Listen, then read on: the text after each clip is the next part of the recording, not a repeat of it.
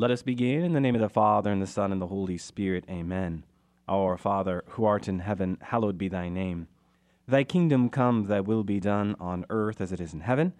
Give us this day our daily bread, and forgive us our trespasses, as we forgive those who trespass against us. And lead us not into temptation, but deliver us from evil. Amen. In the name of the Father, and the Son, and the Holy Spirit. Amen. Well, welcome to another edition of Seeds of Truth. This is your host, Joe Holcraft coming to you from KKXX Studios, Chico Life Radio 104.5 FM and AM 930. It is great to be with you. Another Monday evening where we continue our reflections into the book of Revelation. I know last week we had to re air a few programs because I was out of town, so it is good to be back and continuing our reflection into the book of Revelation and doing so in a new year. So happy, succular new year to you. And I should say, religious as well, right? Because what did we talk about two weeks ago? I know there are a few questions out there as relates to the calendar and the timeline that I talked about. If you were to go back to that discussion a few weeks ago, it was Emperor Diocletian who insisted that he was God, right?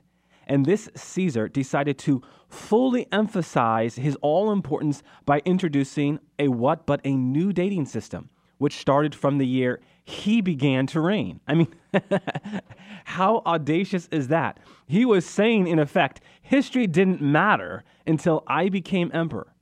Date everything starting from me. I am the new dawn. I am the new horizon. All things start and end with me. That is what he was saying. okay?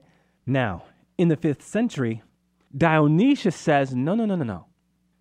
By beginning his calendar with Christ's birthday, Dionysius made a bold and daring statement Jesus is king, Caesar is not. Huh? What Dionysius did was nothing less than a revolution, which has lasted into our day. This is why, when we celebrate the new year, we make a bold affirmation that the world recognizes Jesus Christ as king above all other kings. Huh? This is why we could say just not happy secular new year, but also happy religious new year. And certainly this subject matter is providential. Huh? As I wish you this January 2nd happy secular and religious new year. Now, we say secular because typically we juxtapose it against the liturgical year, which starts with the first Sunday of Advent. And yes, there is a very specific Catholicity to the liturgical year. But there's a very specific point to be had that Dionysius wants us to hear 1500 years later. Jesus Christ is King. Every time we put a date on a letter, on a memo, on a letter of recommendation, we are declaring Jesus Christ as King. Because what are we proclaiming? Well, if it's January 2nd, 2017, we are proclaiming that Jesus Christ is still King almost 2,000 years after his death. So, something to be thinking about. I'm talking about this because a few of you, after I talked about this a couple weeks ago, made the observation huh, Joe, that's interesting.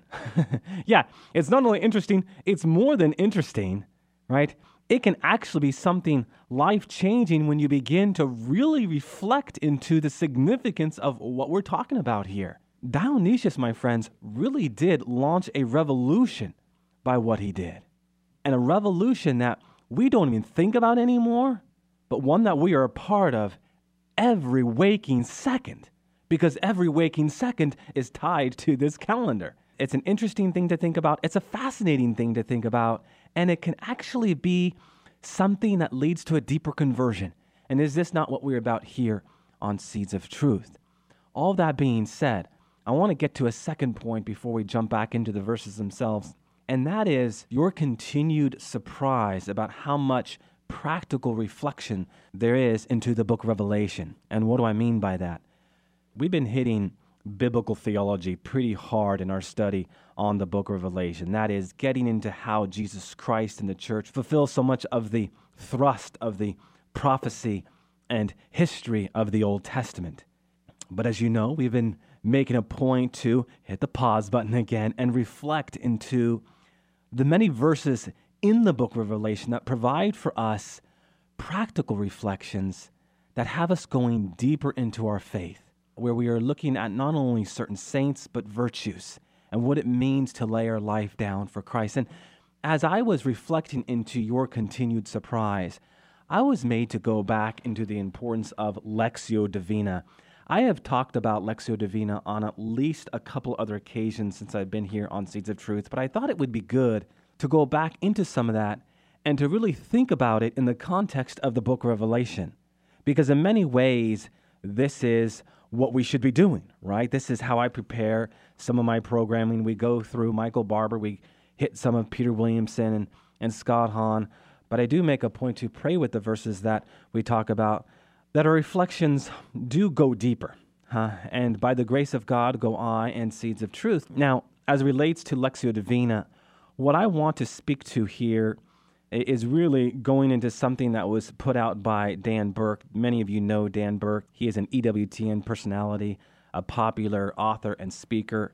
His book, Navigating the Interior Life, was a, a bestseller. He has authored a number of other books, most recently, a book titled Into the Deep. And I've had the chance to talk to him recently about that. And I'm excited about that book and the impact it's clearly having on many. He is a, a man of prayer and and consequently a man who has a lot to say about prayer uh, because a lot of his books very much come from his heart. So um, I thought what we could do is go to some of his reflections into Lectio Divina.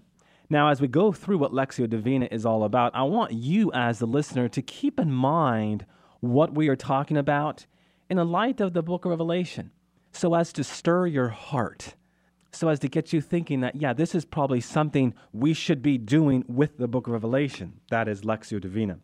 All right. What is Lectio Divina? Well, Lectio Divina means literally divine reading and refers specifically to an approach to prayer and scripture reading practiced by the monastics since the early church. Now, the idea of praying with sacred scripture comes to the church through ancient Jewish tradition. Many of you know that. Christians in the early church continued this tradition and further developed the practice of prayer and meditation using mostly what? But the Psalms as a rich source of, of heartfelt engagement with God. Now, if you were to go into church history, you see this development is quite evident in early church history. We read about it in the 48th chapter of the Rule of St. Benedict. So this takes us all the way back to the 5th century.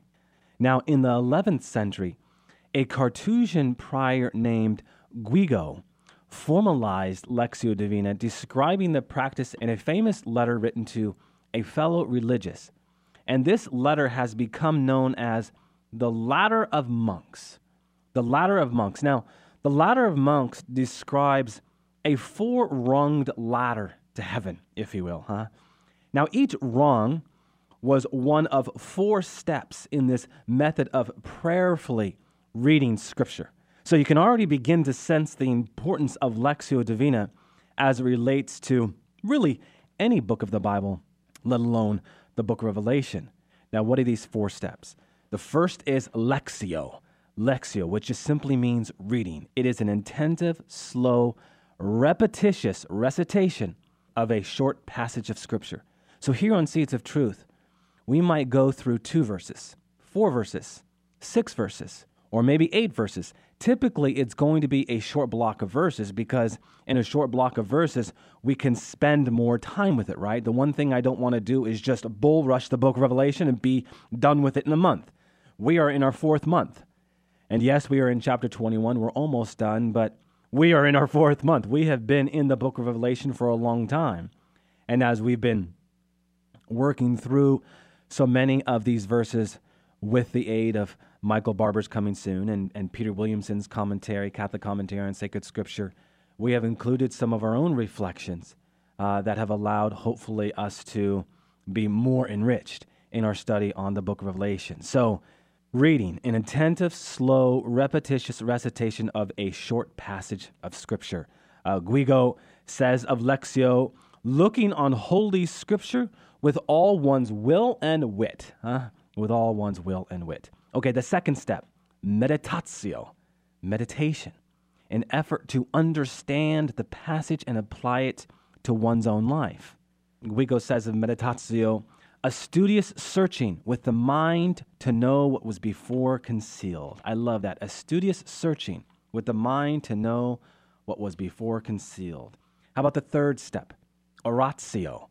Oratio simply means prayer. So we are engaging or talking with God about the passage. Uh, Guigo says, a devout desiring of the heart to get what is good and avoid what is evil. So we have to open ourselves up to God here, huh? Remember, prayer is conversation with God, engaging God, talking with God. And how about the contemplatio, the last step? Contemplation. Allowing oneself to be absorbed in the words of God as the Holy Spirit draws us deeper into his presence through Scripture. In the words of Guigo, the lifting up of the heart to God, tasting somewhat of the heavenly sweetness. Tasting somewhat of the heavenly sweetness. Now, Dan Burke offers for us here, and I think this is quite important, a step by step. And as he says here, as with any serious attempt to progress in the spiritual life, the practice of Lectio Divina will require deliberate patience. And I think this is a widely important point that Dan Burke makes here because we have to be deliberate if we are going to actually advance in the spiritual life. Dan Burke recommends 10 minutes a day. I might even recommend a little more 15 or 20. We have to spend a little extra time. 10 minutes is good, 10 minutes suffices.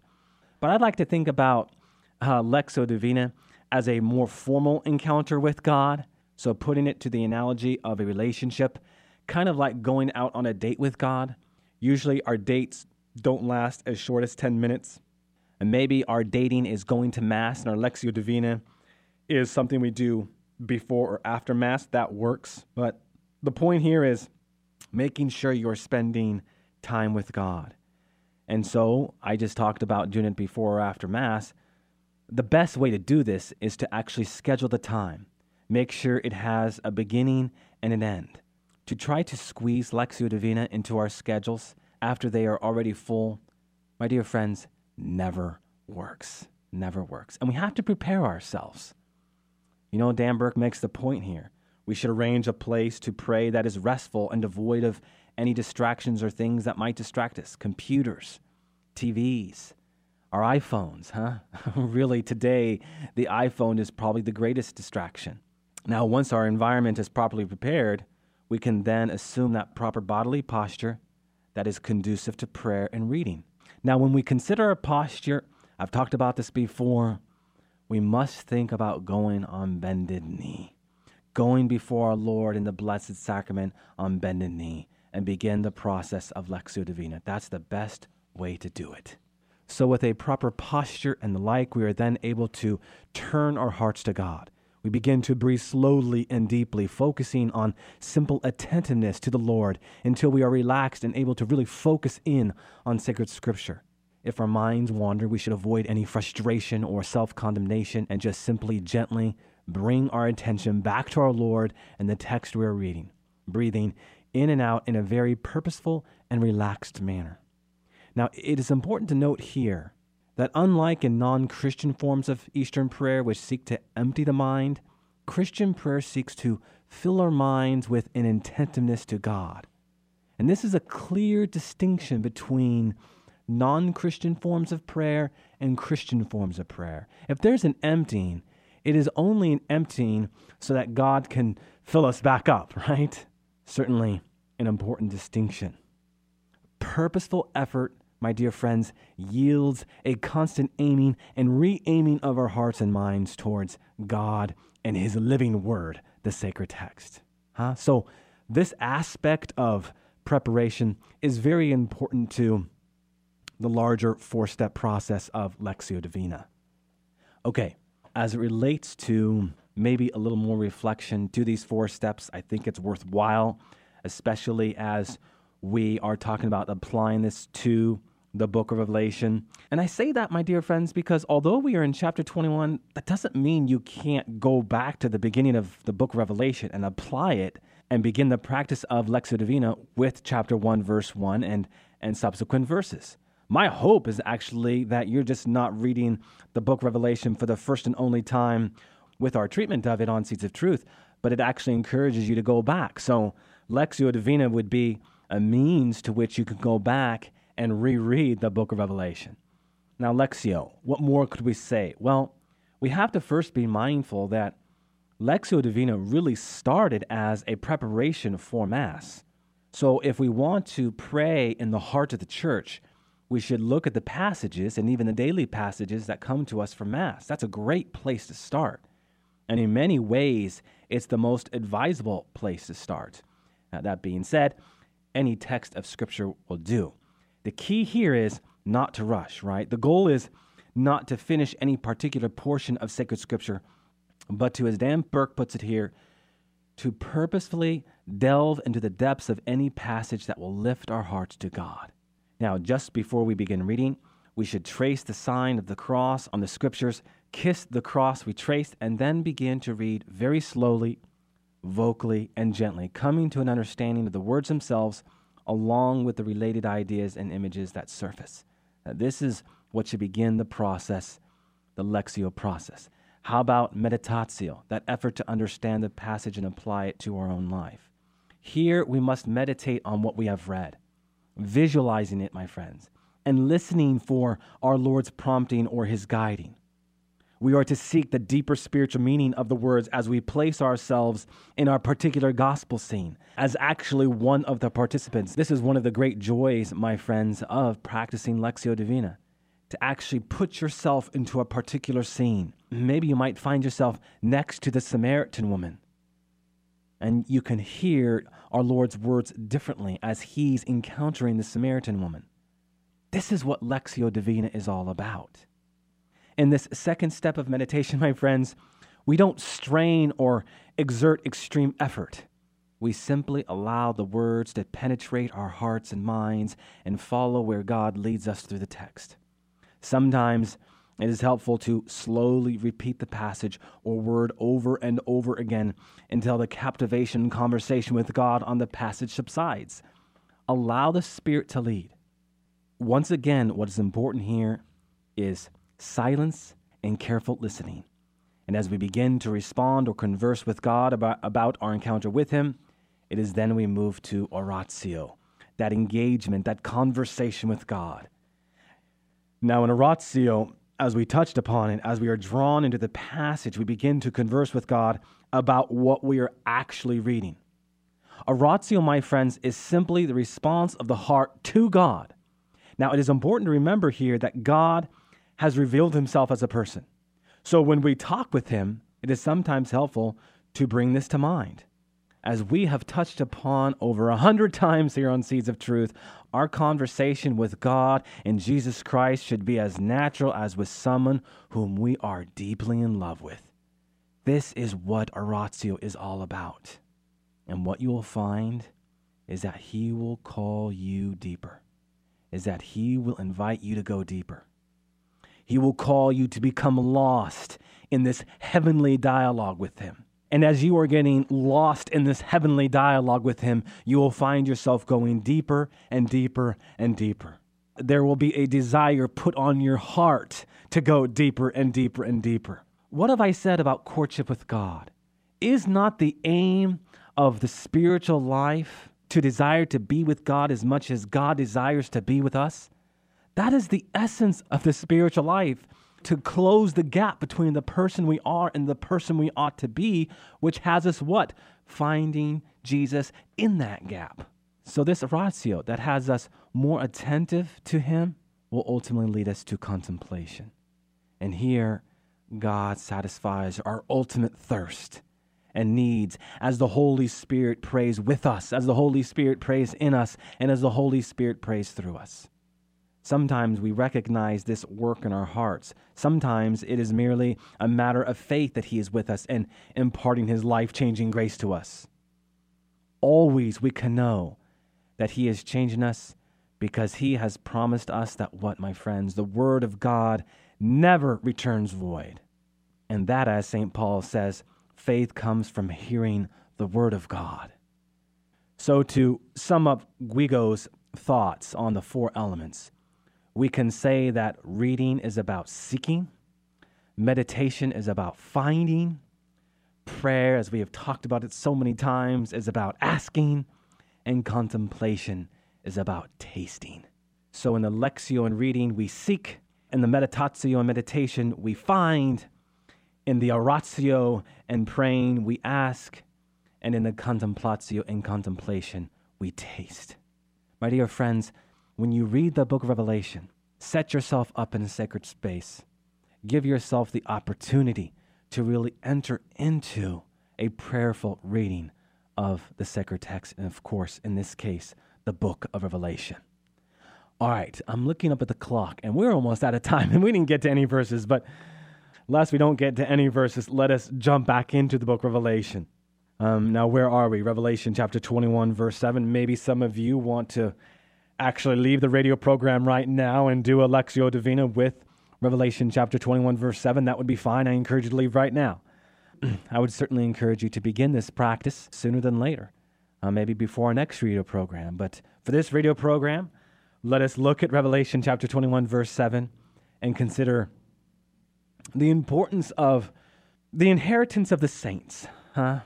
Because this is really what Revelation 21, verse 7 is about.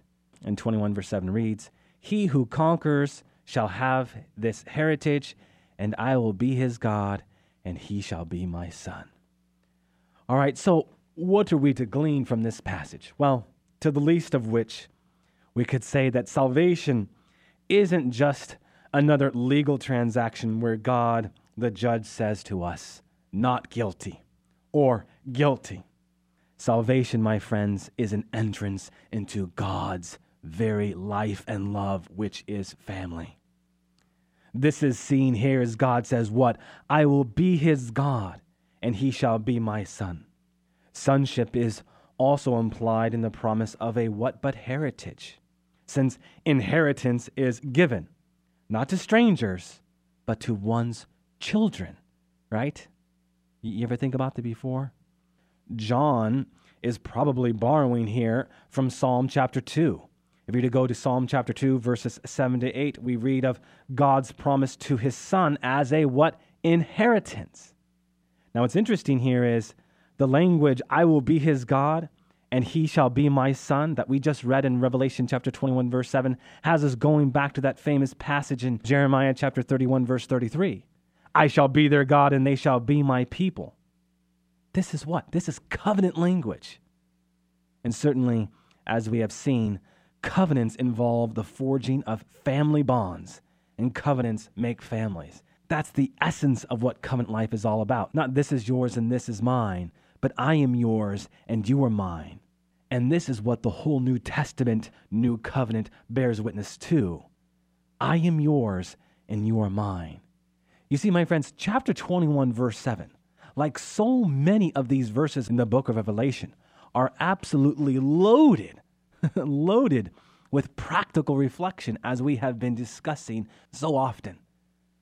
To just simply appreciate the importance of this verse, verse 7, and to just pray with it. That verse, I will be his God, and he shall be my son. The essence of divine sonship, my friends. What did Superman say to his son? it is in becoming a father that I now understand what it means to be a son. I could never say true words. It is in becoming a father that I better understand what it means to be a son. Sonship covenant life with God. This is what the Christian Catholic life is all about. This is what the sacramental life is all about. This is what it means to be a faithful Christian and Catholic and to share this with the world in word and deed, to give glory to God in the light of this sonship. This is what it's all about. And these are the kinds of things we ought to be thinking about in the lieu of that one verse. And so I encourage you, my friends, as we wrap up our radio program this evening, to go into these verses, verse by verse, as we have been hitting them, and to call upon the Holy Spirit. And be assured, my friends, the Holy Spirit will inspire you, inspire you to go deeper and deeper and deeper. And at the same time, the Holy Spirit will disclose new and beautiful truths. Amen. Amen. All right, let us close with a word of prayer in the name of the Father, and the Son, and the Holy Spirit. Amen.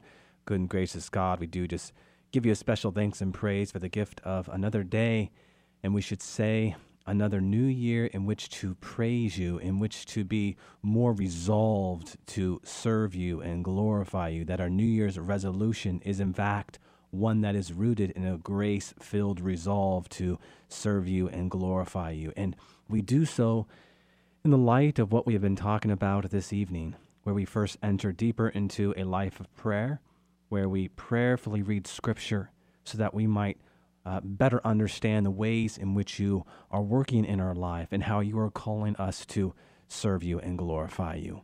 And as always, we pray these things through the intercession of your mother as we pray, Hail Mary, full of grace, the Lord is with thee. Blessed art thou among women, and blessed is the fruit of thy womb, Jesus. Holy Mary, Mother of God, pray for us sinners, now and at the hour of our death. Amen. Our Father, who art in heaven, hallowed be thy name. Thy kingdom come, thy will be done on earth as it is in heaven. Give us this day our daily bread, and forgive us our trespasses, as we forgive those who trespass against us. And lead us not into temptation, but deliver us from evil. All glory be to the Father, and to the Son, and to the Holy Spirit, as it was in the beginning, is now, and ever shall be, world without end. Amen. And God bless you.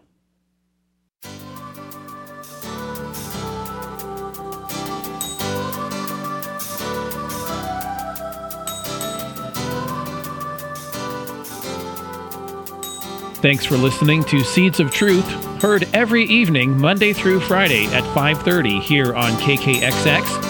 If you'd like to hear this program or find out how you can help support Seeds of Truth, the website is joeholcraft.org.